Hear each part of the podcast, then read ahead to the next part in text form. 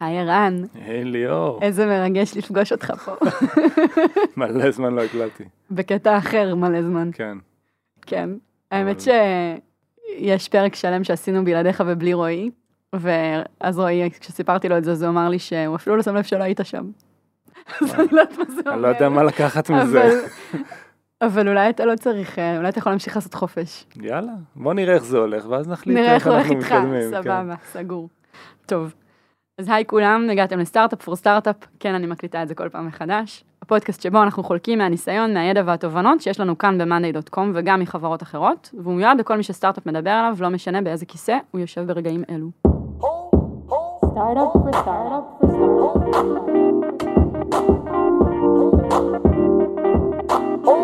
for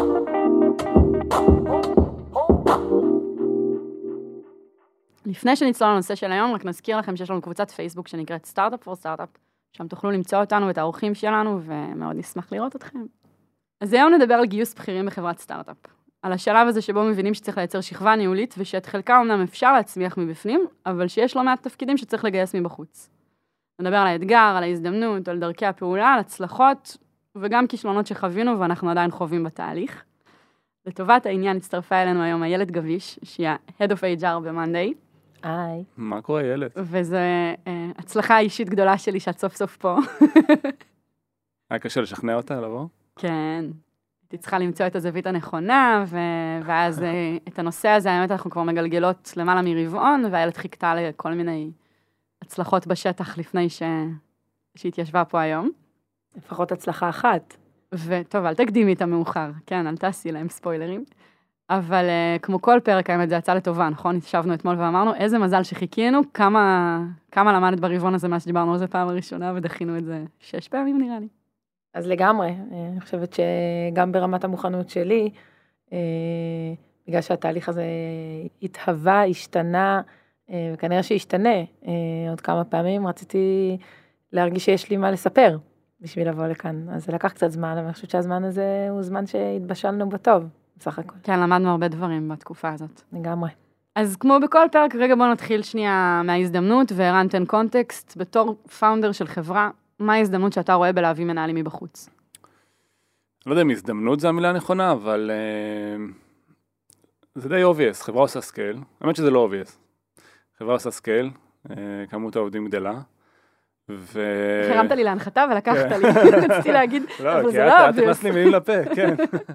אה, וחלק מה scale זה לייצר פה גם שדרת הנהלה, וצריך לפעול דרך אנשים, דרך מנהלים.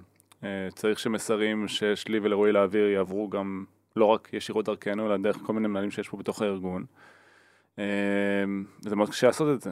זה קשה כי השאיפה הבסיסית שלנו זה להצמיח אנשים מתוך הארגון. אני חושב שזה הדבר הכי טוב שאנחנו יכולים לעשות. אה, ואנחנו... זה מעניין, ישר קפצת לאתגר. בא לי שתישאר עוד שנייה בהזדמנות. אוקיי. באמת רגע, דווקא תחפש איך זה כן הזדמנות הדבר הזה, של להכניס מנהלים לתוך הארגון. מה מה ההזדמנות שלנו כחברה ללמוד מזה? לא, תראי, להכניס מנהל לתוך הארגון יש לזה המון המון יתרונות, בסדר? אה, הוא בא עם ידע, הוא בא עם אה, פרספקטיבה בדרך כלל, כאילו עם ניסיון שיש לו מחברות אחרות, הוא ראה דבר אחד או שניים, בדרך כלל זה אנשים שגם יכולים לקחת אותם לתפקיד ספציפי, אז צברו ניסיון וידע בתפקיד הזה שהוא לא קיים בחברה. הם מביאים איתם המון המון המון ערך אה, לחברה, וזה בעצם הציפייה אה, ממנהלים שאנחנו מביאים בחוץ. אה, וכמובן, אה, לעשות scale, להגדיל את האזורים שהם מנהלים, ולקחת את זה למקום אחר מאיפה שזה נמצא עכשיו. כן, אני אתן שנייה context ל scale. איילת ככה ציידה אותי בנתונים מראש. אז דוגמה, פשוט באמת כדי להמחיש את גודל ההזדמנות וגודל הדחיפות של הדבר הזה. לצורך העניין, רק ב-R&D, אה, היום לפני שנה היו לנו 27 מפתחים. בסוף השנה הקרובה נהיה 65, אולי אפילו 70, ובסוף שנה הבאה נהיה כבר 150. ז- ז- זאת צורת הסקייל שאנחנו מדברים עליה כן, פה. רק זאת אומרת, בפיתוח. רק בפיתוח. כן, מחלקות אחרות עוד יותר. כאילו. נכון, ס- לא, עוד לא דיברנו על סיילס, עוד לא דיברנו על HR. איילת, מהפרספקטיבה שלך, מה בעצם ההזדמנות בלהביא מנהלים בכירים מבחוץ? אני חושבת שאחד הדברים שאני למדתי שהכי יפים אצלנו ב-Monday, אה, זה שהחברה התגבשה והתהוותה ונבנתה לתרבות שהיא מאוד מיוחדת. אני חושבת שגם הרבה מאוד מהאנשים שעובדים אצלנו בחברה הם אנשי אה, תוכן ואנשי מקצוע מדהימים, והחברה, תקופה מאוד מאוד ארוכה, הייתה מאוד מאוד שטוחה. אה, והתחלנו להרגיש, ככל שהחברה גדלה ונוספו עוד אנשים, התחלנו להרגיש ש, שצריך ידיים שיכווינו ויעזרו לנו בניהול, אה, ויקחו את העובדים משלב מסוים לשלב הבא שהם בעצמם רוצים להיות. ואני חושבת שבתוך ה... בחלק הזה, התמהיל, כמו שרן אמר, התמהיל של לפתח מנהלים מתוך החברה, יחד עם מנהלים חדשים שיבואו מבחוץ, הוא תמיד שהוא מאוד נכון לנו כחברה. זה באמת, כמו שרן אמר, זה להשתמש בידע, בניסיון, במקצועיות, בתחומי תוכן מאוד מסוימים, ולקחת את מאנדיי, את השפה של מאנדיי, את היום-יום של מאנדיי, ולחבר את שני הדברים האלה בניהול שצמח מבפנים, מניהול שבא מבחוץ, זה, זה דבר מדהים שיכול לקרות לחברה. אני חושבת שעוד דבר שהוא, שהוא הופך להיות אתגר אצלנו זה שבאמת יחד עם הסקייל, כשפיתחנו מנהלים בתוך הארגון, נצרך פה, נדרשנו לעוד צורך שלא הכרנו אותו קודם, של מנהלים שמנהלים מנהלים, שזה מקצוע בפני עצמו. יש הבדל מאוד גדול בין לנהל עובד לבין לנהל מנהל שצריך לעזור ולפתח את, ה, את העובד, את הצוות. ולכן אני חושבת שהדבר הזה הוא הזדמנות מדהימה בשבילנו. אה, החברה גדלה, כמו שאמרת, אנחנו השנה אה, כבר 350 עובדים, שנה הבאה אנחנו נכפיל את החברה, זה כמו לגייס את כל החברה מההתחלה, אנחנו נגייס עוד 350 עובדים אה, בארץ ובעולם בכלל, ואני חושבת שהדבר הזה, בשביל שהדבר הזה יקרה בצורה טובה, אנחנו נצטרך הרבה עזרה של אנשים שבאמת למדו, יכולים להכניס לנו עוד דברים שלא חשבנו עליהם, דברים ש... לאתגר לנו את המחשבה.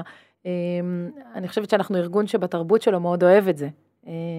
ו- ובאמת, אני חושבת שזו הזדמנות מטורפת שחבויים בה הרבה מאוד אתגרים, שאני מניחה שנדבר עליהם, אבל זו הזדמנות מדהימה בשבילנו. אז עכשיו נדבר על האתגרים. זילמן, אתה מחייך יותר באתגרים מאשר בהזדמנות. תשמעי, אה, וואו, יש פה המון אתגרים, בסדר? אני אולי גם כמה מישורים, ואיילת אה, תוסיף עוד מישורים, אבל... בא לי שתתחיל רגע דווקא מהאתגרים שלך ושל רועי כ-co-founders. כן, אז זה, זה, זה, על זה רציתי לדבר, כי זה, זה הדבר שהכי משמעותי מבחינתי. אמ, אז תראו, אז הזכרתי את זה מקודם, אבל בעצם אה, יש כל מיני scenarios ללמה מביאים מנהל, בסדר, לארגון. אז יש מקומות שאין ניהול. יש לנו את זה פה היום במחלקה של ה marketing, חסר מנהל, אנחנו מחפשים להביא מנהל, פשוט לא התגבש שם אף מנהל לאורך התקופה, ויש ואקום. ושם לדוגמה זה, יש אתגר מסוג מסוים של צוות שפועל והוא צוות מקצועי, אבל uh, בוא נגיד, זה לא דורך לאף אחד על האצבעות, אה, אם נביא מחר מנהל לשם. אנשים דווקא מצפים לזה. יש סט אחר של אתגרים, שהוא בעיניי יותר קשה, שכמו שאמרתי, אנחנו תמיד שואפים להצמיח אנשים מתוך הארגון, אני מאוד מאמין בזה. אנשים שצומחים עם הארגון, יש להם יתרון משמעותי על אנשים שמגיעים בחוץ. הם, יש להם את המיילג', יש להם את הרקע, יש להם את הניסיון, הם מבינים מה מניע את החברה, משהו שלמנהל אחר ייקח שנים ללמוד. אבל... Uh, לפעמים זה מגיע לסיטואציה שבה יש מנהל של צמח עם החברה, ואנחנו מגיעים למצב שבשביל לקחת את המחלקה צעד אחד קדימה, אה, זה, זה מהווה אתגר עבור אותו מנהל. מאלף ואחת סיבות, כן? זה לא חייב להיות סיבה אחת, אבל זה יכול להיות אה, אולי שחסרה פרספקטיבה ניהולית, זה יכול להיות שעד עכשיו עבדנו בשיטה מסוימת שבה, דוגמה, אני ורועי דחפנו דברים והמנהל הזה עזר לבצע את הדברים, אבל עכשיו הציפייה שלנו מאותו מנהל, אולי מחוסר ברירה שלנו של attention, זה שהוא ייקח את הדברים קדימה, ופתאום זה שם אותו בסיטואציה אחרת, של מה אני אמור לעשות, איך אני אמור לחשוב על הדברים הבאים. וברמה הרגשית זה מאוד מאוד קשה, כי אתה בעצם צריך לבוא למישהו שמנהל פה צוות בחברה שאתה מאוד סומך עליו, ואתה מאוד אוהב, ולהגיע איתו למצב של שיחה שבה מדברים על העובדה שאנחנו רוצים להביא מנהל. ומה זה אומר עליו, מה זה אומר על הצוות שלו, מה זה אומר על המערכת יחסים בינינו, המון המון דברים שפתאום הופכים להיות לא ברורים. אבל uh, אני תמיד מסתכל על מה נפסיד אם לא נעשה את זה, עם כל הקשיים שיש בדבר. מה הוא יפסיד, מה אנחנו נפסיד, מה החברה תפסיד. אז uh, זה לא סיטואציה פשוטה. ערן, דיברת על זה ש... שלך יש איזושהי רגישות סביב השאלה של איך מביאים מנהל מעל מנהל. אה, איך מתווכים את זה, איך מתקשרים את זה, איך מבינים את זה בכלל, מה אתם עושים עם זה בפועל כדי לפתור את זה? כן. אז תראו, דבר ראשון צריך להבין שזה מגיע מאיזשהו צורך, זה לא דבר שהוא out of the blue. אה, אנחנו תמיד מעדיפים לגדל מנהלים פה, ויש המון מנהלים שצמחו ביחד עם הארגון, אבל אה, לפעמים אנחנו, גם עם המנהל, מזהים שיש לנו איזושהי תקיעות, איזשהו מקום בחברה שלא נמצא איפה שהוא אמור להיות. אנחנו תמיד מנסים לפתור את זה בשיחות, בפידבקים, בעבודה משותפת, אבל לפעמים זה פשוט לא מספיק. איך ו... אנחנו יודעים שאנחנו תקועים? כי זה גם, זה לא פשוט, כי יש עבודה. אנשים גם uh, עובדים וקוראים את התחת בצוות, וכולם עושים את העבודה, ו- ויש כן תחושה של התקדמות, אבל האתגר הוא, וזה האתגר הגדול בעצם ש- שיש בחברה שלנו, שהחברה מתקדמת מאוד מהר. והמנהלים גם מתקדמים, כולם, אני רואה את ההתקדמות שלהם, אבל לפעמים זה לא מספיק מהר. וזה... כאילו, כמעט לפעמים... לפעמים מישהו לומד היום את מה שהוא צריך לדעת כבר שלשום. ואז עד שהוא הבין את הלמידה הזאת, הוא כבר צריך להיות בלמידה של מחר. כן, וזה לא כאילו שהוא לא מסוגל, וזה לא שהוא לא יכול. זה פשוט קצב, זה ציפייה מסוימת, וגם החוסר יכולת שלי של רועי לעזור במקומות מסוימים, או לתת את הפרספקטיבה שלנו מתוך חוסר מסוגלות, אה, או אפילו חוסר ידע, כאילו, בתחומים מסוימים, שאין שלכם, לנו. כן. כן. ו- ואז מגיעים למצב שכאילו צריך לנהל את השיחה הזאת עם, עם המנהל ולראות איך אנחנו מתקדמים הלאה, וזה תמיד לא שיחה פשוטה. אבל אחד הדברים שאני למדתי גם מהניסיון שלי וגם ממקומות שראיתי שזה קורה, שאם באים לזה בגישה הנכונה זה ווין ווין לכולם. כי מנהל שצמח בארגון ומבין אותו, שמקבל מהמנהל מעליו שהוא מעריך ויכול ללמוד ממנו ויכול להסתכל עליו ולהגיד וואו, אני כאילו פתאום מתפוצץ לי המוח כאילו באיך שהוא מסתכל על הדברים, באיך שהוא מוביל את הדברים, אני יכול להגיד ברמה האישית שלי, שהיו מקרים בעבר שהיה לי את החוויות האלה, שהגיע מעליי מישהו, או שניהל אותי מישהו, והרגשתי כאילו כל התפיסה שלי השתנתה, והפכתי להיות, זו הייתה ההתקדמות הכי מטאורית שיש, לפעמים יש כזו הרגשה, אם אני לא אהיה בפוזיציה הזאת, אני לא אצליח להתקדם לאן שאני רוצה להתקדם, אבל דווקא מתוך המקום הזה, בעיניי יש פה הזדמנות אדירה. אגב, גם דיברת על זה ממש קונקרטי בפרק שעשינו עם ערן הפט על, על התקופה שעברת לקומו. כן. על זה שפתאום היה לך מנהל, וזאת אחת הסיבות שרצית לעבור כדי ללמוד ממישהו אחר, זאת אומרת, נכון. אתה אומר, יש פה הזדמנות למידה. כן, אבל תמיד יש את ה-fear of missing out הזה, אתה בפוזיציה, כבר אתה נמצא, אתה בהנהלה, אתה מוביל, והנה גם הצוות שלך מתקדם ומשתפר, אבל מצד שני יש את הדברים שלא עובדים, וזה כזה, זה, זה, זה סיטואציה מאוד מאוד מאתגרת, גם לנו לתקשר את זה, גם למנהל בתוך הסיטואציה, איך הוא מתקשר את זה לצוות שלו, איך הוא, איך, מה קורה מחר בבוקר כשהמנהל הזה מגיע, יש פה המון אתגרים סביב הדבר הזה. אני חושבת שזה גם קשור לזה שאנחנו, אנחנו תמיד אומרים scale, ו scale נשמע כאילו לוקחים את מה שיש ועושים פי שתיים או פי שלוש. אבל בין ה-X לשני X, גם הדבר הזה משנה צורה. כן. זה לא שכאילו כולם זזים ונהיים טיפה יותר גדולים, צריך ממש, אני נזכרת בשיעורים שלי בייעוץ ארגוני, אבל צריך ממש להנדס מחדש את כל הצורה לבנות, של הארגון. לפרק ולבנות מחדש. בדיוק, ודווקא טוב. לדמיין את זה כפירוק וחיבור מחדש, זה אולי יותר קל מלהגיד, הזזתי בן אדם לפוזיציה אחרת, אתה מבין? או כן. שינמכתי מישהו, או שדרגתי מישהו. כי זה לא באמת באמת זה. תגיד רגע, וברמת ה... ברמה שלך ושל רועי, אולי תדבר בשמך מן הסתם, כן. אבל רועי איתנו בחדר גם ברוחו. אחרי זה אני אגיד לו שהוא ישתף בפודקאסט. כן, אמ, כן, שיכתוב בקבוצה מה הוא חושב, מה הוא מרגיש לגבי זה. אתה יודע, עד היום, כמו שאתה אומר, באמת גידלנו במשך הרבה זמן אנשים מלמטה. פתאום בא מישהו מבחוץ, עם הרבה דעות, עם הרבה ניסיון, שהוא שונה לפעמים מהגישות שלך ושל רועי, שהוא לפעמים מבוגר מכם. איך זה מרגיש? תראי, חלק, חלק גדול מהתהליך שעברנו, אה, גם אני וגם רועי, ואנחנו עדיין עוברים, זה להבין שהמערכת היחסים הזאת היא הדדית. אין לנו ציפייה שיבוא איזשהו מנהל וייכנס בדיוק לתוך הנישה שהכנסנו לו והוא יתנהג בדיוק כמו שהחברה מתנהגת היום. היום אפילו יש לי ציפייה הפוכה, שהוא כן יוביל שינוי.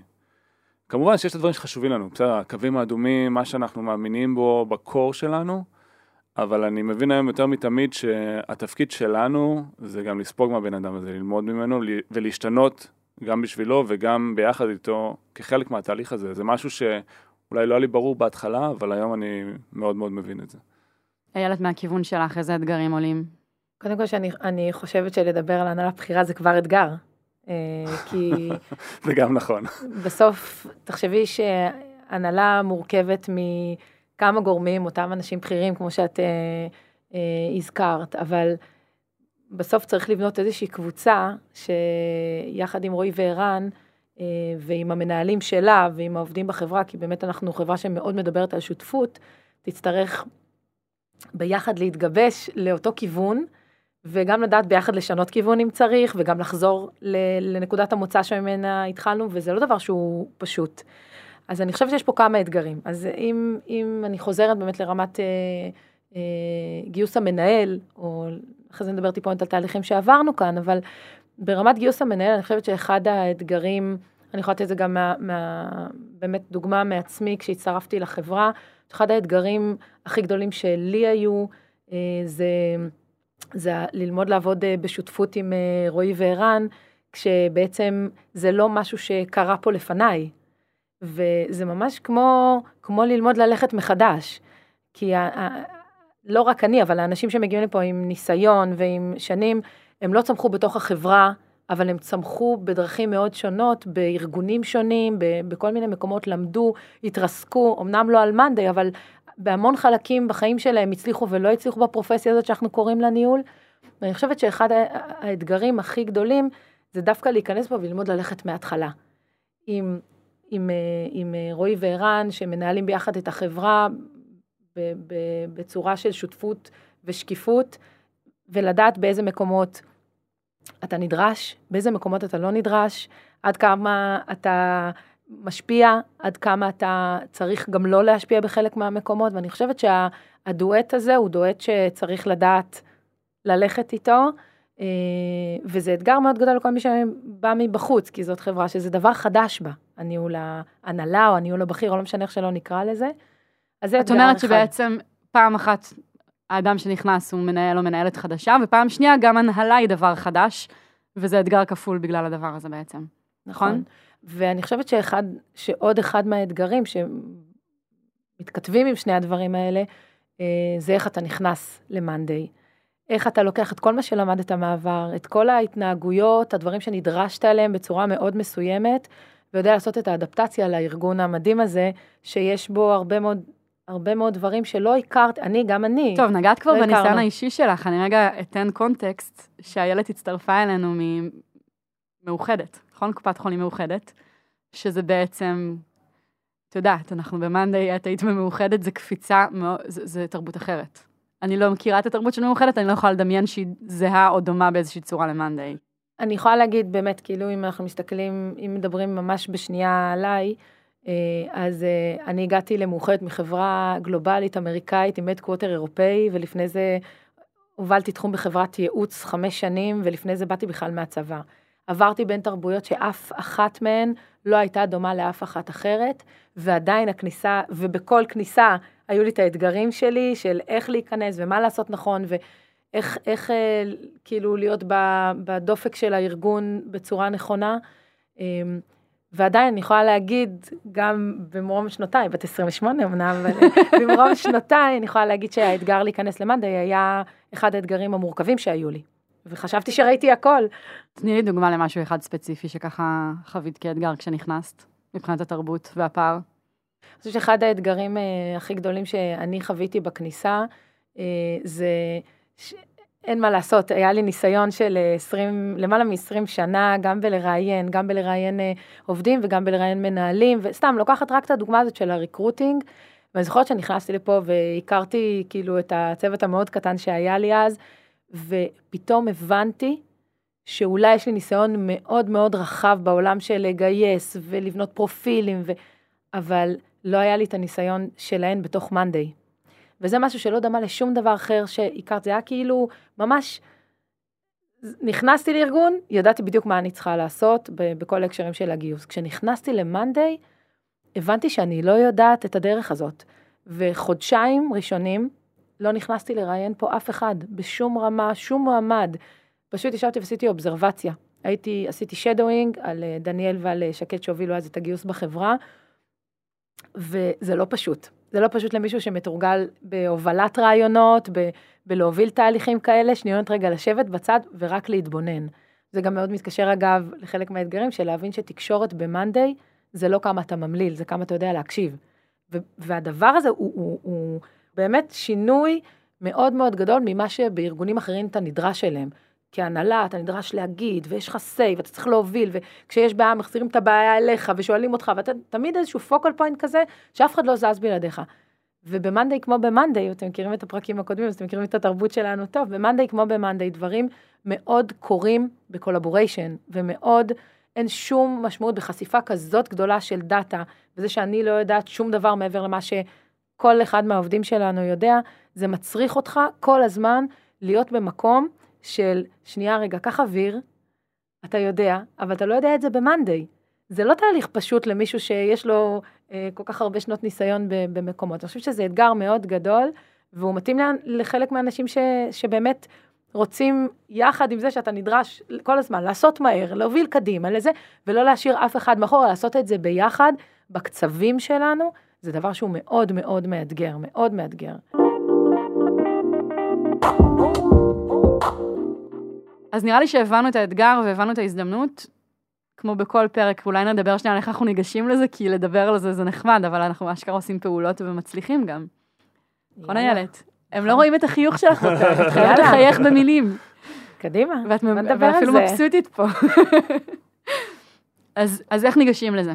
אה, אני חושבת שאחת מנקודות המפתח הכי משמעותיות בלגשת לגיוס בכלל, אני חושבת שיש אה, הרבה עומק בגיוסים שהם יותר מורכבים, יותר ארוכים, באופן טבעי של מנהלים בכירים.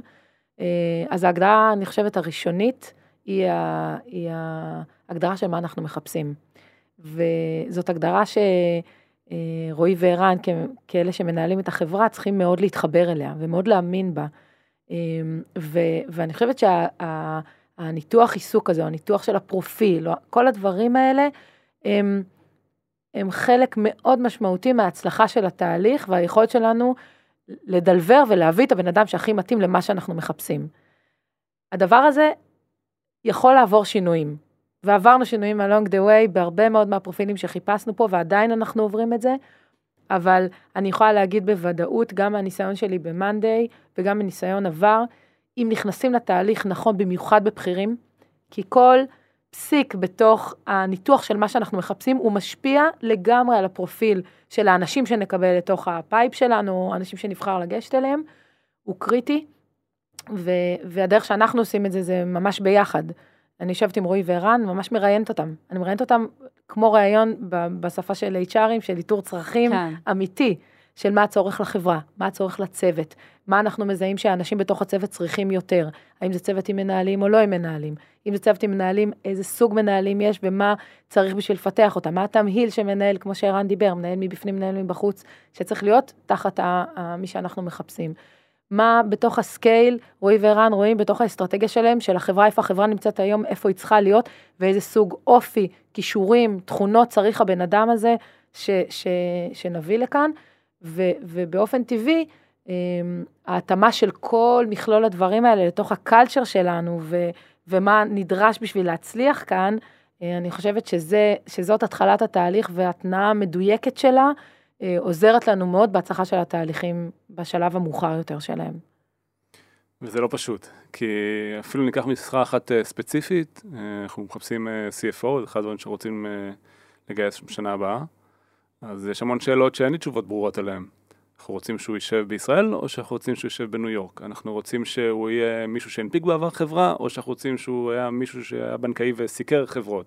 האם אנחנו רוצים מישהו שיש לו ידע בחברות סאס, או שאנחנו רוצים מישהו שיש לו ידע פיננסי? זה כאילו המון המון המון שאלות שהן לא ברורות, כאילו, ויש יתרונות וחסרונות לכל אחד מהדברים. אנחנו צריכים לעשות ממש עבודת עומק, להבין מה אנחנו רוצים.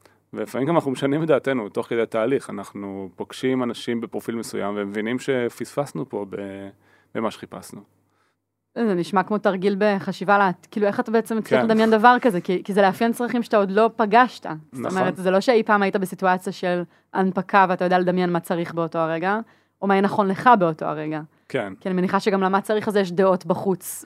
כן, אבל, אבל נגיד, קח שוב את הדוגמה של ה-CFO, אז אני יודע מה חזק אצלנו בחברה ומה חלש. אז אני יודע, נגיד שכפיר, שהוא Head of Finance, ה-CFO לא אמור לבוא לסדר פה את המספרים ואת הפיננסים, כפיר עושה את זה בצורה מדהימה. מצד שני, אני ורועי לא אנשי המכירות הכי טובים בעולם, אז אנחנו רוצים להביא מישהו שיבוא וייצג את החברה וידבר עם משקיעים. שדווקא יהיה מאוד ורבלי למשל. בדיוק, דווקא outward facing, כאילו, וזה עוזר כן מאוד להכווין את התהליך, ויכול להיות שחברה אחרת, ש... מגייסת בשביל הטייטל CFO, תחפש דווקא מי שיסדר את המספרים, שיסדר את הספרים, יש לה בעיה של רישום, של, של דברים אחרים. אז כאילו דווקא תחת אותו טייטל, לשתי חברות שונות זה יכול אה, להיות דברים שונים, מצרכים שונים, עם דברים אחרים לגמרי שהן אה, מחפשות. אז מאוד מאוד חשוב להתחבר לאיפה הפערים שלך היום, מה אתה טוב בו, מה אתה לא טוב בו, בשביל להבין מה החלל שאותו בן אדם אמור אה, למלא. אחד הדברים שסיפרת לי בהכנה, שככה, שלא יודעת, היו לי חדשים, זה שבעצם בתהליכים האלה גם מעורב הצוות עצמו. זאת אומרת, הזכרת עכשיו את רועי וערן, אבל שממש תיארת לי שברעיונות, אני חושבת שסיפרתי את זה על עצמך, שכשאת נכנסת לכאן, אז בעצם שקד ודניאל היו צריכות לראיין אותך. זה לא מובן מאליו. אה, בוא נדבר על זה שנייה. אני אפילו זוכרת שרועי וערן אה, באו ואמרו לי, כזה מין, אה, את שומעת, יש שתי מגייסות בצוות שאנחנו רוצים שיראיינו אותך, זה בסדר מבחינתך? ואני זוכרת שחשבתי לעצמי, כאילו באותה שנייה, להם אמרתי ברור, ואני זוכרת שכאילו אמרתי, וואו, מה זו החברה המדהימה הזאת? כאילו, איפה אתה כאדם שעם כל כך הרבה ניסיון, עבר כל כך הרבה דברים, הצוות שלך מראיין אותך ולא בא מנכ"ל והוא מחליט בשביל הצוות? אמרתי, אני זוכרת שזאת הנקודה הראשונה שבה אמרתי, וואו, זו חברה שכאילו מאוד מעניינת אותי. מעניין אותי להבין איך הם מקבלים את ההחלטות ככה. ו... ובאמת, אני חושבת שבתוך זה, מה שקרה פה זה שהרצון שלי להגיע לחברה, באותו שלב, אני מדברת רק על השלב הזה, עוד לפני שהכרתי את מאנדיי, היה משני מפגשים מאוד מרכזיים. אחד עם, עם הצוות שלי, והשני זה עם מי שאני אמורה לעבוד איתו ב- כ business partner, בשותפות, שזה באמת רועי וערן. זאת זכות מאוד גדולה, היא לא קיימת בדרך כלל במקומות אחרים, ואם אני... מה מק... קורה בדרך כלל במקקומות אחרים? במקומות אחרים. את תיכנסי, תתקבלי, ורק אז תכירי את הצוות? ורק אז יודיעו לצוות, שזה הבן אדם שבא, אה, ואני אגיד לך יותר מזה, אני מכירה מעט מאוד ארגונים שבתוך התהליך הזה, רועי וערן, או HR, אחרי שאני הצטרפתי, יגידו, שנייה, רגע, בואו נסתכל רגע מה הצוות אמר לנו בפידבק טוק שלו, ובסטטוס טוק שלו, שחסר, שיש שם קושי, ודרך זה לנסות לאפיין גם את החוסר הזה של מי הבן אדם שאנחנו רוצים שיוביל את הצוות הזה. אז את אומרת שגם באפיון של הצרכים מדברים עם הצוות. זה, זה לא רק שמדברים עם הצוות, זה לוקחים לפחות שלושה, ארבעה חודשים, לוקחים באזור רבעון של data, שאנחנו שומעים מהעובדים שלנו, הכל על מה שחסר להם בתוך ה business unit, מה יש להם, מה אין להם, מה הם צריכים, איפה הקשיים שלהם, איפה זה פוגש אותם. ודרך הקושי אנחנו מחפשים להביא את הבן אדם שיכול לעזור לנו ולהם ללכת קדימה. ואז זה שילוב שהוא מושלם, הוא שילוב של צורך, הוא שילוב של הצרכים של, הוא צורך של, ה, של, ה, של העובדים, הוא צורך של החברה, הוא צורך של ה-co-founders, אנחנו מדברים רגע על תפקיד בכיר, מה הם צריכים? מה הם חיפשו כשהם הביאו אותי? מה הם לא חיפשו כשהם הביאו אותי?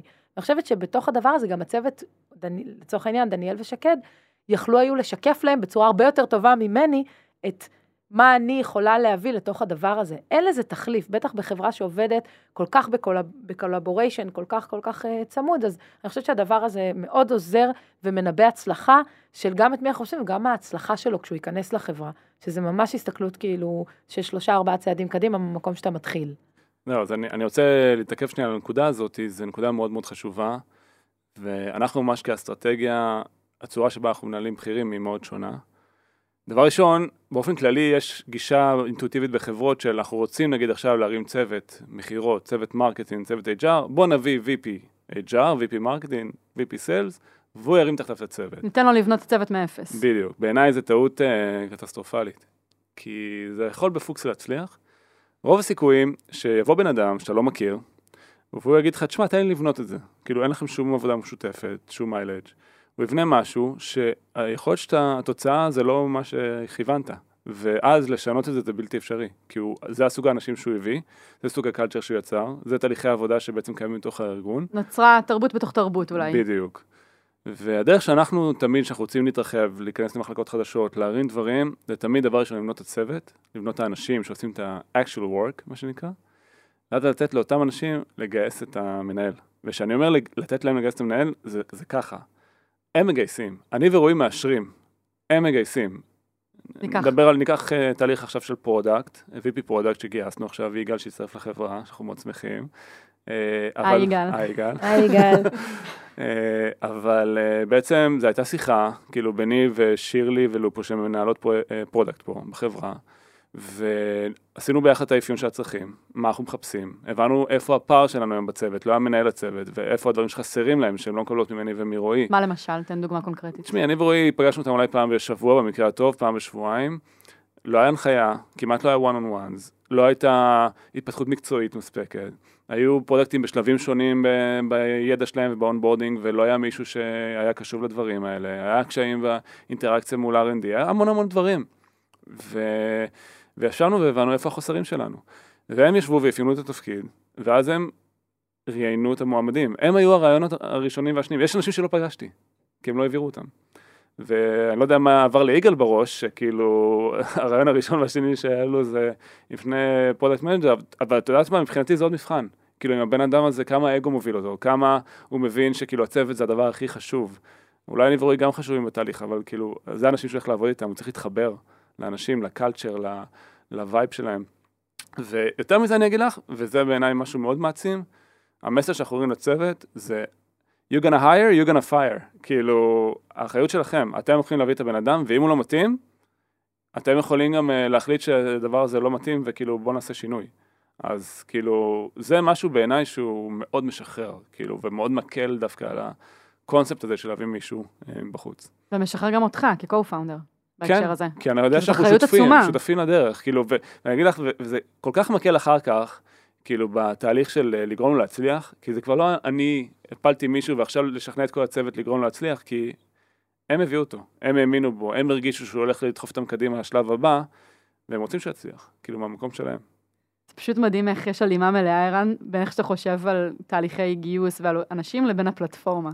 כאילו אנחנו כל הזמן מדברים על איך בפלטפורמה אנחנו לא רוצים לאנוס תהליכים על אנשים ולהכריח אותם לעבוד בצורה מסוימת. ואז אם היית מנחית מנהל על מישהו, זה אותו דבר, אתה בעצם כן. בא ואומר לו, הנה מציאות בשטח, תתמודד. לא רוצים להנחית מציאויות בשטח על זה אנשים. גם מייצר מאזן, זה מייצר מערכת יחסים מסוג שונה, כי זה לא פתאום מגיע מנהל שהוא מגובה על ידי הנהלה, ועכשיו הוא יעשה מה שהוא רוצה. לא, לא, לא, הם כאילו, הם גייסו אותו.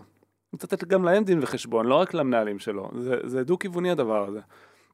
לא, אולי זה מה שהילד גם חוותה בתהליך שלה, אבל שזה אגב היה מדהים, זה מתאים ל, ל, לאנשים שמחפשים לעבוד ביחד, ששותפות זה דבר שלהם נורא נורא חשוב. המקום הזה הוא מכרה זהב. אני יכולה להוסיף גם עוד נקודה שכאילו עוד לא דיברנו עליו, היא גם חלק מהתהליך, זה שכשבוחרים לפה מנהל בכיר, אז יש שלושה שותפים לתהליך. יש את ה-co-founders, יש את הצוות ויש את הקולגות. כל מנהל בכיר שהכנסנו, אם רן נתן את הדוגמה של ליגה, אני יכולה לתת את זה גם. ראיין אותו מי שמוביל פה את ה-R&D, דניאל, ראיין אותו אה, מי שמוביל את ה-Sales, אה, יוני. אה, אנחנו יושבים בחלק מהרעיונות ראיינה אותו, ביחד. כן. רותם וייסמן שמובילה את הדיזיין ראיינה אותו. ובעצם, יש פה בעצם, ת, תנסי לחשוב על זה שכאילו זה כמו משולש, שהבסיס שלו זה בסוף העובדים בתוך הצוות, שצריכים לבחור את מי יעמוד בקודקוד הזה.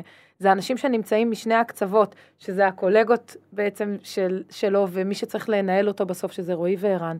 ואני חושבת שה... ה, כאילו באמת, המקום של הקומיטמנט של כל האנשים שנמצאים בתוך התהליך וגייסו אותו, להצלחה שלו אחרי זה, היא, היא ברמת מחוברות מאוד מאוד גבוהה כשזה פועל ככה בתוך התהליך. אז בואו נלך קצת ידיים ונדבר על הרעיונות עצמם ועל התהליך, רק במילה, כי הזכרת את זה קודם, אמרת שהקצב של תהליך כזה הוא שונה מקצב של גיוס של אנשים אחרים, קצת אה, קנה מידה, כן, לכל מי ב-Monday- שמגייס שם בחוץ. כן. אה, קודם כל זה ידוע שבמאנדיי אנחנו בקצב גיוס של אה, עובד או מנהל שהוא לא מנהל בכיר, הוא קצב מטורף. אנחנו בממוצע של 22 יום, על, אה, מהרגע שהבן אדם הגיש מעמוד, הרגע שהוא חתם על, על אה, הסכם. הדבר הזה הוא אג'נדה, הוא פילוסופיה פה בחברה, עוד לפני שאני הגעתי לכאן, שאומרת שבסוף אנשים מתמודדים לכל מיני תפקידים, וכאלה שמחפשים, מחפשים בעוד מקומות ועוברים כל מיני שלבים, ומאנדיי רוצה לשחרר אותם להגיד, אוקיי, אני יכול ללכת למקום הבא שלי, או להגיד, תודה, אבל אני הולך למאנדיי. והזמן הזה הוא זמן שהוא מאוד אינטימי ומאוד חשוב למועמד. בבכירים זה פועל אחרת. זה פועל אחרת מכמה סיבות. זה יכול לקחת לנו גם חצי שנה להביא לפה מנהל בכיר, כי צריך לקחת בחשבון שיש כל מיני דברים. קודם כל, האנשים שאנחנו פונים אליהם, זה בדרך כלל בשיטה של head hunting, אנשים שטוב להם במקום העבודה שלהם, עושים עבודה טובה, אנחנו בסוף עושים מחקר עומק מאוד רחב למי בכלל אנחנו רוצים לפנות. אז את בטח מבינה שהפנייה בסוף היא פנייה לאנשים שנמצאים ב top שלהם, במקומות הכי טובים, בזמן הכי טוב. אה, כמובן שאנחנו מסתכלים על עוד כל מיני פרמטרים שיכולים להגיד, טוב, מישהו שהתחיל אה, לפני שנה במקום, אנחנו כנראה לא נפנה אליו, אבל מישהו שאנחנו מסתכלים, שיש לו הצלחות כבר והוא חווה 4-5 שנים, אנחנו אומרים, יכול להיות שזה באמת יהיה ההזדמנות שלו. אה, לעשות את השינוי הזה ולבוא לחברה כמו שלנו, רוב האנשים הבכירים, יש להם בין חודש לשלושה חודשים, יש כאלה גם חצי שנה של pre-notice, שעד שהם יגיעו אלייך, את עובדת איתם בעיקר ב relationship של pre-onboarding, של פגישות משותפות, של להכניס אותם לעניינים, ו, ו, אבל זה תהליכים שלוקחים יותר זמן באופן טבעי. מעולה. אז יאללה, אז על הראיונות עצמם. כן, יש ציטוט שאני ממש אוהב. אה, ערן מחייך כרגע. כן, לא, לא זוכר את הציטוט בדיוק, אני הולך להרוס את זה, אבל אה, אחד הספרים האהובים עליי על ניהול זה hard, hard things about hard things של בן הורוביץ, והוא כותב שם על ניהול בכירים. כן. יש שם, כאילו, הוא נותן להם ממש אנלוגיה מגניבה, הוא אומר, כשאתה מראיין אנשים לתפקידים שאתה רגיל לראיין אותם, אז uh, זה כאילו אתם נכנסים לזירת אגרוף, וכאילו אתה אחרי 100 סבבים של רעיונות, הם באים, מתרגשים, ואין להם סיכוי מולך. כשאתה מראיין מישהו בכיר, זה כאילו אתה נכנס לזירה עם פרופשיונל בוקסר. הוא כאילו יודע מה להגיד, הוא כאילו יגיד את כל הדברים הנכונים, אתה תצא מבולבל בסוף הרעיון, אתה לא תבין מה הוא עשה ומה האחרים בארגון עשו, זה מאוד קשה. כאילו אתה, אתה מראיין מישהו שבעצמו כנראה מראיין מאות אנשים uh, בשנה, והוא יודע בדיוק מה להגיד. ואיך אתה מקבל סיגנל עם מישהו שהוא פרופשיונל בוקסר או פרופשיונל אינטרוויור בתוך התהליך הזה. Uh, כי אני יכול להגיד לך, כאילו, פגשתי, כשהתחלנו לראיין uh, מנהלים ובכירים לחברה, אז כאילו יצאתי מכל רעיון ואמרתי, וואו, מה אחלה, כאילו. מושלם. כאילו, ואז הוא אפיין את הצרכים שלך תוך כדי הרעיון, וענה על כולם. הוא בעצם ראיין אותי. כן, ענה על כולם. הוא בעצם ראיין אותי כאילו בתוך הרעיון. התקבלתי, אתה יוצא ואומר, התקבלתי. כן, זה פחות מובנה. אתה לא מראיין מאות כאלה, אתה לא צובר כל כך הרבה ניסיון בתהליך. קשה לבנצ'מר, כי כל אחד באמת זה אנשים ספורים שכאילו מתאימים. זה הרבה יותר קשה, הרבה יותר מאתגר. בגלל זה אחד הדברים שאנחנו סיגלנו לנו כטכניקה, זה לנסות כמה שיותר לעבוד עם הבן אדם. זאת אומרת, הרעיון הוא חלק מהתהליך, אבל אחד הדברים שבעצם אנחנו סיכמנו עם הילד, שכל בן אדם בכיר שמגיע לפה, זה לא יסתכם בכמה רעיונות, אנחנו ננסה לייצר כמה שיותר מפגשים, בינו לביני ובין רועי, בינו לבין שאר האנשים פה בהנהלה, בשביל לצבור כמה שיותר מיילג' אחד עם השני. אגב, לשני הכיוונים, כי אני חושב שגם הוא צריך להבין שזה מתאים לו, ולהכיר את האנשים, ולהכיר איך שאנחנו חושבים, ואיך שאנחנו מתנהלים.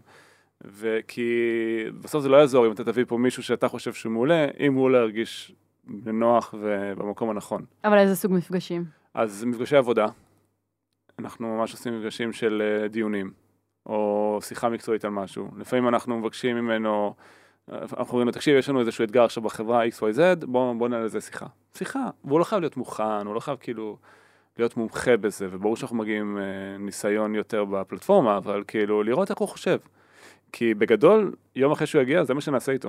כאילו... ועדיין תדעו יותר לפלטפורמה, כן. ועדיין, נכון. נכון, אז אנחנו מנסים כמה שיותר לסמלץ את המיילג' הזה. את החיים עצמם. כן, יש עוד איזה אנקדוטה שאני מכיר, שוב, מספר שקראתי על מרק צוקרברג ושרין סנברג, שהם נפגשו במשך חצי שנה, כל שבוע, לפני שהוא החליט שהיא תהיה CEO של פייסבוק. הם עשו כל יום שישי בערב ארוחה או משהו כזה, בטח אני הורס את העובדות, אבל כאילו, אני מבין את זה. כי זו החלטה רצינית, צריך לייצר trust, צריך uh, לייצר מיילג'. אז אנחנו לא עושים דברים של חצי שנה, אבל אנחנו משתדלים כמה שיותר לייצר מפגשים עם המועמד. אני יכולה לתת דוגמה מעצמי. ש... רציתי להגיד גם עם איילת. כן. אני בכלל לא תכננתי להצטרף למאנדיי כ-head of, או לא משנה, כמי שתוביל את ה-HR, פשוט התחלנו להיפגש. ואני פגשתי את רועי וערן לפני שהצטרפתי לחברה, אני חושבת איזה 6-7 פעמים. לא היה שם בשום אופן ראיון, כאילו מה שאפיין את המפגשים האלה זה לחשוב ביחד. על דילמות שבאמת היו כאן בתוך הארגון, והם שאלו אותי איך אני מסתכלת על הדברים, איך אני רואה את זה, מה אני חושבת שאפשר לעשות כאילו אם הייתי כאן. ו- ואני חושבת שהדבר הזה, אני אתן את זה משני צדדים, של מי שעבר את הראיון, של מרואיין, של מועמד בעצם, שמבין רגע גם את האתגרים באמת שיש כאן. וה- ואני חושבת שהצד השני, יכול לראות את הצורה שאני חושבת, וגם כל אלמנט המתח הוא משתחרר לחלוטין. כשאתה לא נשאל שאלות אה, אה, סיסטמטיות, שברור לך שישאלו אותך, וכמו שרן אמר, כולנו באיזשהו שלב יודעים לענות עליהם מצוין. אה, ואני חושבת שהחלק השני זה גם הצורה ש, של קולגות שבראיונות מנסים לעבוד עם המועמד, או מדמים איזושהי סיטואציה. אני יודעת שלמשל דניאל וטל, הרמ"טים מה-R&D, כן. עשו את אותו דבר עם יגאל גם. וגם, ו, ובאמת, תוך כדי התהליך אנחנו למדנו שיש מקומות שהיו מאוד מקצועיים, הוא עבר ריאיון product כמו כל PM שלנו בחברה.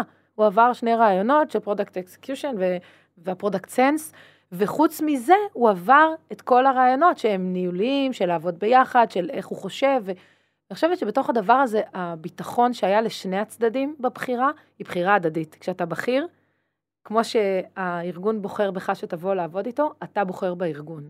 בדרך כלל בשלב הזה יש הרבה מאוד אלטרנטיבות, כמעט לכל אחד, אה, ואני חושבת שזה מאוד עוזר לבחירה שלך בלהחליט שזה המקום שאתה רוצה להיות בו, שזה האנשים שאתה רוצה לעבוד איתם.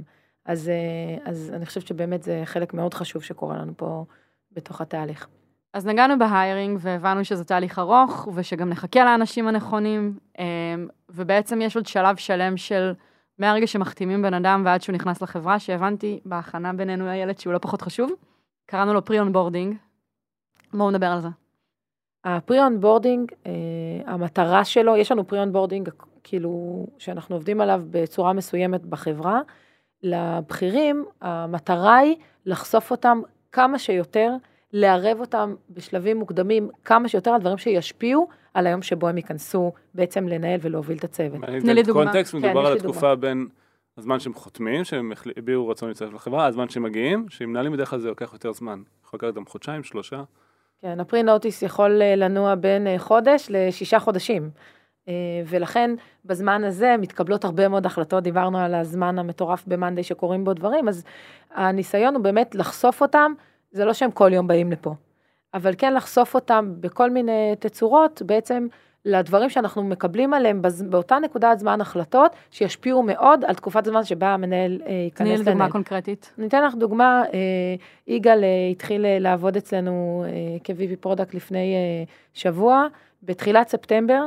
אה, היה לנו off-site שדיבר על, בעצם על ה-road map של אה, איך אנחנו מסיימים בעצם את 2019 ואיך אנחנו נכנסים ל-2020. זה היה יומיים אה, מאוד אינטנסיביים, וביקשנו מיגאל להצטרף. והוא היה איתנו בכל היומיים האלה ונחשף לזה. עוד דוגמה, גם עם יגאל, זה שהייתה עבודה של שלושה ארבעה שבועות שהובילו אה, רותם מה design ודניאל מה- מה-R&D, יחד עם אנשי ה product שלנו, של איך עובדים ביחד. איך, קצת דיברו על הגדרות התפקיד, על איך יראו הצוותים, על כל מיני שינויים מבניים שרוצים לעשות. יגאל היה, השתתף ונכח בכל אחת מהפגישות האלה. פגישות של חצאי ימים שישבו ודיברו, ואז כל רמת המוכנות שלו ליום שהוא הגיע זה לא out of nowhere, אז כאילו הוא צריך לצמצם פערים אמנם בהמון המון דברים, אבל לפחות הוא מבין את הטרמינולוגיות. אנחנו חושפים אותם להמון, כאילו לכל ההרצאות נניח של, אה, של פרודקטים ושל אה, דניאל ושל רועי וערן, על מה הולך להיות בשנה הבאה, כל ההרצאות האסטרטגיות שלנו, שאיך יראה המוצר, לאן הוא הולך, ניתוח המתחרים. אנחנו מסריטים את הכל בחברה, ובעצם מראים להם את זה לפני שהם מגיעים, בשביל שיבינו גם לאיזה קונטקסט בעיתוי הם נכנסים לניהול בחברה מבחינת ההתקדמות שלנו, שזה דבר שמאוד מאוד עוזר בשניות רגע אפילו לשים priority כשאתה נכנס, נכון. שזה דבר נורא נורא קשה האמת ומאתגר. שלמנהל היום שנכנס למאנדיי יש גם, או לכל עובד יש 50 שעות פודקאסט שאני כל פעם מקבלת מעובדים חדשים פידבק על זה שזה הופך את ה onboarding להרבה יותר פשוט. כי כמו שאת אומרת, המונחים, השפה, התרבות, אפילו הדמויות, הן לא פוגשים אותם ביום הראשון, שהיום הראשון גם ככה יש בו קשיים כי התחלת לעבוד. לפחות נכנסת עם context מאוד משמעותי, אה, היכרות חד צדדית כן. מאוד עמוקה. כן, זה אגב חלק, חלק ממה ש... מה, מהמוצר המדהים הזה שקוראים לו סטארט-אפ פור סטארט-אפ והפודקאסטים ש, שנכנסים שם, אחד הדברים שאנחנו משתמשים בו המון כ-HR וגם עם הבכירים, כשאנחנו רוצים שהם יעשו את הבחירה הנכונה, אה, אנחנו ממש מפנים אותם לפרקים רלוונטיים לעולם תוכן שלהם, למה עברנו, איך חווינו, איך השתננו. הדבר הזה הוא מדהים, הוא מדהים, הם מבינים כאילו את האבולוציה של המקום שאליו הם מגיעים ספציפית, ואני חושבת שזה מאוד מאוד אה, עוזר ב- בהבנה של איך אתה נכנס לזה. אוקיי, ונסיים ככה עם החלק שבו בעצם בכיר מתחיל לעבוד בחברה. כן. אז זה אחד השלבים הכי קריטיים בתוך התהליך. לפעמים חושבים, הנה גייסתי מישהו, הוא הגיע, זהו, תם הטקס. כן. אפשר לנוח. אבל בתכלס שמה מתחילה העבודה, כי הבאת מישהו, והוא מגיע מקלצ'ר שונה, מתרבות שונה, מידע וניסיון שונים לגמרי, ועכשיו מתחיל התהליך של הסימביוזה. ומה שזה גוזר זה שאני ורועי לדוגמה צריכים לבלות המון המון זמן עם הבן אדם הזה, שיבין איך הוא חושבים, להבין מה הדילמות שיש לו, מה, איך, איך הוא מסתכל על הדברים כדי שגם אנחנו נוכל לספוג ולהבין איך, איך הוא מסתכל על העולם. ואנחנו ממש, אה, איילת אה, מכינה לו לו"ז, לאותו מנהל או מנהלת שמגיעים, אה, גם עם אנשים שהוא, ש, שצריכים להכיר בתוך הארגון, גם לוודא שאנחנו יושבים, אני ורואים אותו מנהל, גם בוואן און וואן, גם שלושתנו ביחד, גם אולי עם עוד מנהלים, כמה שיותר זמן, כי ככל שאנחנו נבין אחד יותר את השני ונהיה יותר מסונכנים, ככה הכניסה של, של אותו מנהל או מנהלת תהיה יותר חלקה לתוך התפקיד, וסיכויי ההצלחה יגדלו. ואחד הדברים שאני מבין מאוד מאוד, שההצלחה של אה, מנהל בכיר שמגיע פה, היא תלויה בנו לא פחות ממה שהיא תלויה בו. ואם הוא נכשל, זה גם כישלון שלנו מאוד מאוד גדול, כי בסוף אה, יש חשיבות אדירה לתהליך של ה onboarding בכניסה לתפקיד, זה לא לזלזל בזה, זה לא שאנשים מתאים בכפפה ליד, זה אף פעם לא המקרה. אז אני מבין שהאחריות מאוד מאוד גדולה גם עלינו בתוך התהליך הזה. כמה זמן התהליך הזה נמשך? הוא נמשך uh, לפחות שלושה חודשים. בעיניי... עם איילת אנחנו עוד בתהליך. זהו, רציתי להגיד, בעיניי הוא בכלל לא נגמר. כן. אני חושבת שהאדפטציות האלה וההתאמות האלה כל הזמן קיימות, ורמת המתח הזאת תמיד נשמרת, וזה טוב שכך, כי אנחנו, אנחנו למדים, אני למדה, לא רוצה להגיד אנחנו למדים, אבל אני למדה מזה, שוב מהניסיון האישי שלי, שהצורך להתאמות למאנדי, זה לא רק לרועי וערן, זה הצורך להתאמות למאנדי כחברה ש... כמו שאמרת, מתפרקת ומרכיבה את עצמה כל חצי שנה, זה אינסופי, זה לא נגמר. עכשיו, אתה צריך אופי מאוד מסוים של להצליח שניונת רגע, לא להתאהב ברעיונות שלך, לכתוב אותם, לשנות אותם, ללכת איתם קדימה, זה דבר שלא נגמר, ובטח ובטח כשמדובר בריליישנשיפ, שכל הזמן צריך לשמור על איזושהי רמת מתח אה, אה, שהיא מאוד טובה, שהיא מאוד בריאה בעיניי, בינך לבין הקולגות שלך, בינך לבין רועי ורם, בינך לבין הצוות שלך ובינך לבין הארגון. אני חושבת שזה מה שמעצב את מאנדיי בצורה מאוד ברורה. ואם נחזור למה שדיברנו מקודם, הפידבקים לא רק מגיעים מאיתנו, אלא גם מהצוות. אותו צוות שגייס, ויש פה הרבה מנהלים שהגיעו, ופתאום אה, הצוות אה, בא ואומר להם בפנים מה טוב, מה לא טוב, כי המערכת יחסים היא כזאת שהם מרגישים בנוח לעשות את זה. אה, ואומרים גם לנו, מה עובד טוב, מה לא עובד טוב, וזה פידבקים שהם באמת 360, כאילו מכל הסביבה. אנחנו נסיים את הפרק אפילו שנראה לי שזו טיפה בים. בטעימה, איילת, מה, מה מצפה לך בגיוס בכירים? מה האתגרים קדימה? אה, כן, אז בעיקרון אנחנו עכשיו בשלב שגייסנו בעצם אה, VP product לחברה וחתם אה, לפני אה, כמה ימים גם אה, VP partners לחברה. Uh, אנחנו בשלב שאנחנו בעצם uh, מגייסים, uh, מחפשים uh, CFO כמו שערן אמר, uh, אנחנו מחפשים uh, VP ל-CS ו-VP לדיזיין, ואנחנו מחפשים GM לכל אמריקה, התחלנו רק מניו יורק, הבנו עכשיו עם פתיחת הסייקל, כאילו הסייטים, סליחה, בשנה הבאה, אה, שאנחנו צריכים מישהו שינהל בעצם את כל האופרציה הזאת. אה, ו...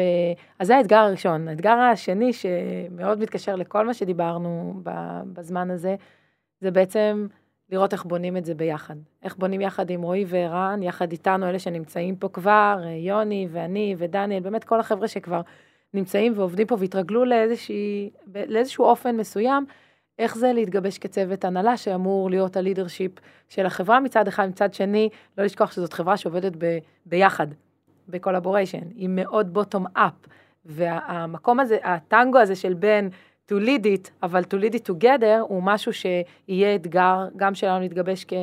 בסוף כקבוצה של אנשים לצוות אחד שעובד ביחד, אמ, ו- ולעשות את זה דרך באמת כל העובדים שלנו ו- ולהצליח בזה. אני חושבת שזה אתגר מטורף.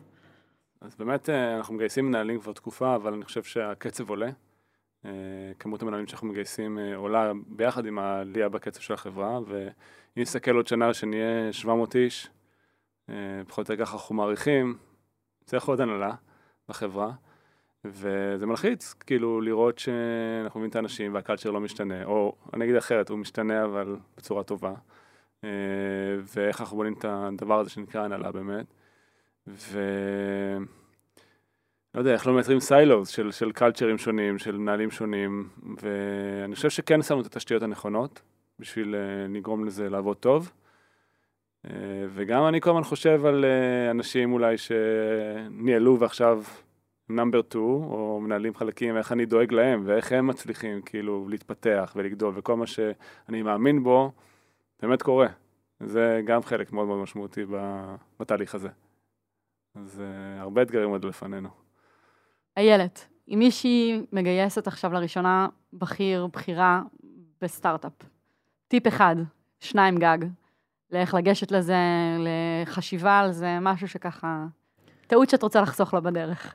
להבין שגם אם היא חושבת שהיא מבינה מה הפרופיל הכי טוב לבן אדם שהיא צריכה להביא לחברה, היא אף פעם לא יכולה לעשות את זה לבד. היא חייבת לעשות את זה עם השותפים, עם הצוות, עם מי שהולך לנהל אותם, ועם המנהלים שנמצאים והקולגות שלהם. בסוף, אני חוזרת לנקודת המוצא, זה הזמן להגדיר נכון, להבין מה אנחנו מחפשים ולנסות למצוא, לעשות פורקסטין על הדבר שהכי יתאים באותה נקודת זמן, כי יש פה באמת אחריות מאוד גדולה גם עלינו וגם על מי שבא לפה אה, בסוף התהליך. טיפ שלי, מה שנקרא, למדתי אותו על בשרי, זה, זה כאילו אף פעם לא נוח, אין לך זמן לגייס מנהלים, לאפיין, לנהל איתם 20 אה, סשנים של עבודה משותפת, תמיד יש משהו יותר טוב לעשות. אחד הדברים שלמדתי ששווה להשקיע בזה, כי כל זמן שאתה לא משקיע בזה, אתה תאכל אותה הרבה יותר בעתיד. אתה מייצר פער יותר גדול. פער יותר גדול, אה, בין אם אתה לא מגייס את המנהל, או אתה מגייס את המנהל הלא נכון, אה, או לא מתאים לארגון. פשוט שווה להשקיע בזה, אני חושב שזה חלק מבגרות של, אה, של ארגון, ואני מבין היום כמה הדבר הזה הוא אסטרטגי בשביל הצמיחה של החברה. ו- ועוד טיפ, שזה כן משהו שמשנה דור חברה, אני חושב שבתור פאונדר אז, אז באתי אני ורועי עם הדעות שלנו, עם הקלצ'ר שלנו, עם הדברים שאנחנו מאמינים בהם, ובנינו את החברה והשתנתה לאורך הזמן, אבל חלק מלגייס מנהלים לחברה זה גם לפנות להם מקום, לדעות שלהם, לתרבות שלהם. אני לא אומר לדרוס את הדברים שאתה מאמין בהם, אבל uh, להסתגל ולתת להם מקום ולהבין שלא הכל מושלם ויש מקום להשתפר גם אצלנו בחברה. אז זה מעין תהליך כזה של התבגרות, uh, גם בהקשר הזה. איילת, איזה כיף שהיית איתנו היום. איזה כיף היה להיות איתכם פה היום. נכון, עשינו את זה. לגמרי. תודה, ערן. תודה, ליאור. תודה שהאזנתם. Startup for startup for startup.